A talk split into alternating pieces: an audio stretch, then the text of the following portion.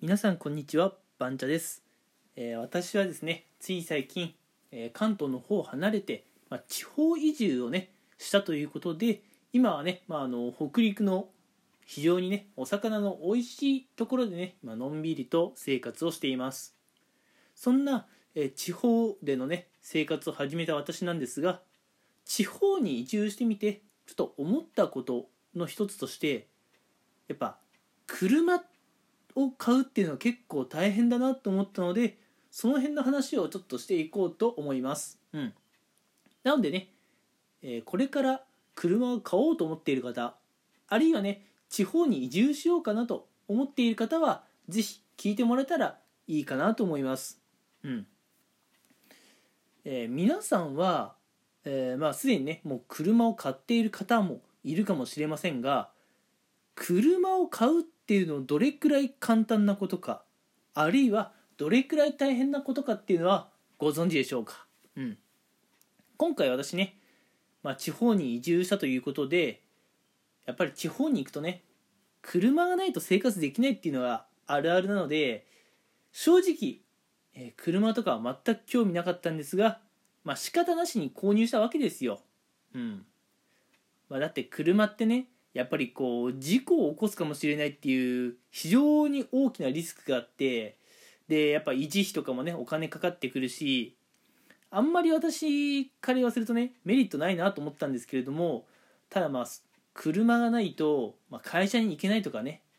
あるいは遊びに行けないっていうことも考えるとまあやっぱりね車を買って練習する必要あるのかなということで買ったんですよ。うんただ車を買うっていうのは別に1日2日で完結するようなお話じゃないんですよね。うん。コンビニでそんなアイスを買うのとは全然レベルがやっぱ違うんですよ。あの車を買ったこ車をね買ったことがあるっていう方はねすでにご存知かなとは思うんですが、まあ、車を買うと、まあ、買う時にですねうん。まあ私今回初めて車を買ったってことでまあ新車じゃなくてもいいかなっていうことで中古車をね、まあ、買ったんですけれども、まあ、その中古車がね、うんまあ、保険をつけるかつけないとか、うんえー実物とね写真がどれくらい同じか違うかとかね、うん、あるいはねもう少しこう値段どうにかならないかとかねいろんなこう話をこうそれこそね中古車を扱っている方たちとお話しするわけですよ。でまあ相手もね、まあ、車の、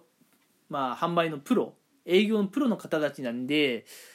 まあねこういろいろお話をしてくれるんですけれども正直車の購入ってめちゃくちゃめんどくさいんですよね。うん、何がめんどくさいってやっぱり一番保険周りのことがねめんどくさいんですよとにかく。うん、あの私は基本的にねあのあまり車に保険はいらないかなと思うタイプなんですよ。うん。まああのここでいう保険っていうのはあの自賠責とか任意保険と呼ばれるものとはまた別ですよ。うん、その車に対してね保険をつけるかどうかっていう話なんですけれども、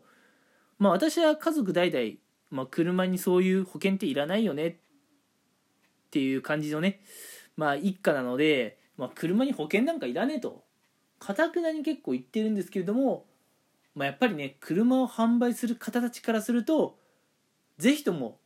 えーまあそういう車の保険はねつけておいてほしいっていうふうにね結構食い下がってくるわけですよね。うんまあそれがね、まあ、ちょっと結構面倒くさいなと思って結構時間と体力をね費やした記憶があります。うん、それに私の場合全然車に興味がなかったので車に対するねこう知識とかも覚えなきゃいけなくてやっぱ車に対する知識がないと車って買えないんですよね。うん。自分が払おうとしているお金の中に不要な出費ってないかとかねもっと必要なオプションとかないかっていうのをいろいろ調べなきゃいけないので、まあ、とにかく車の購入は大変だなっていうのはこの地方移住でよくよく思い知りました。うん。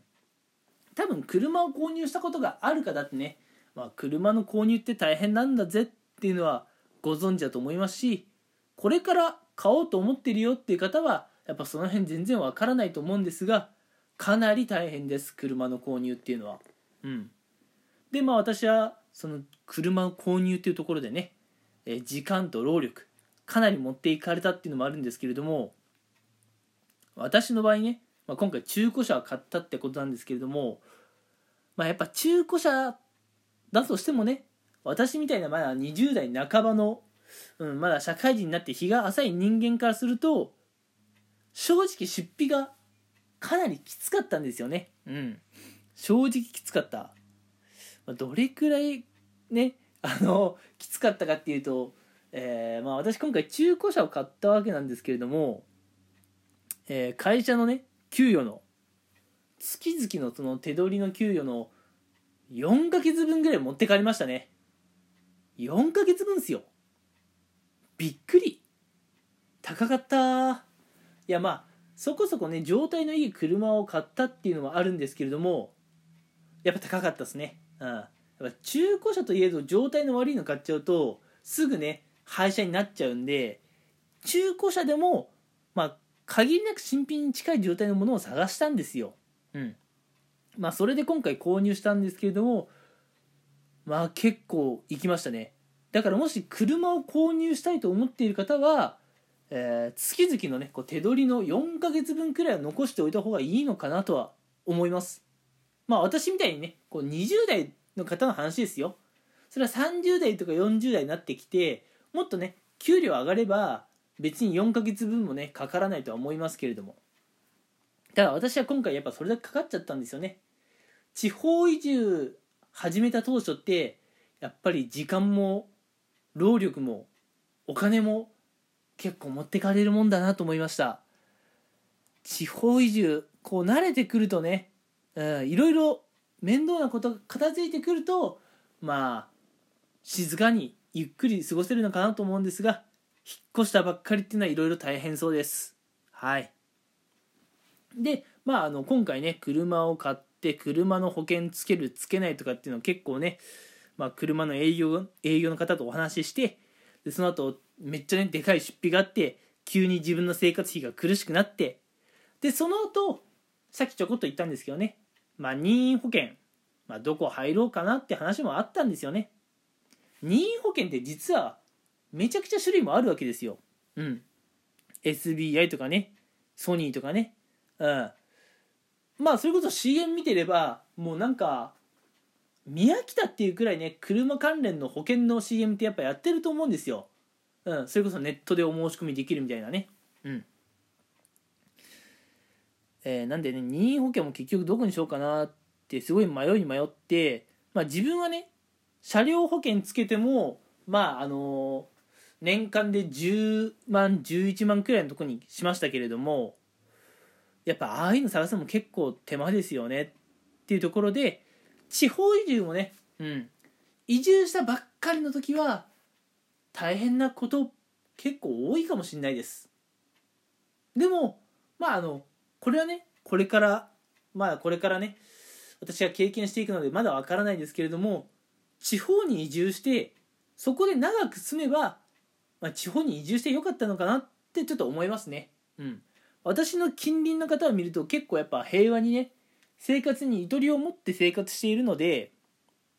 まあこれからね、えー地方移住についてねもっとなんかいろいろお話しできるようなことがあればねマイペースに地方移住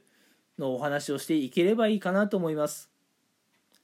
まあ今回のお話としましては地方移住で、まあ、車関連のあるあるな話をねさせていただきました、えー別にね地方移住に限らず車を持っている方とかねこれから買おうとしている方はね結構共感できる部分があったんじゃないかなと思います。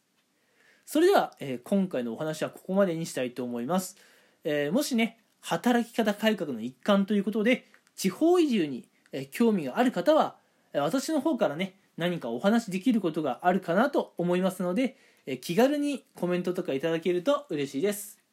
それでは今回はここまでにしたいと思います。最後まで聞いてくれてありがとうございました。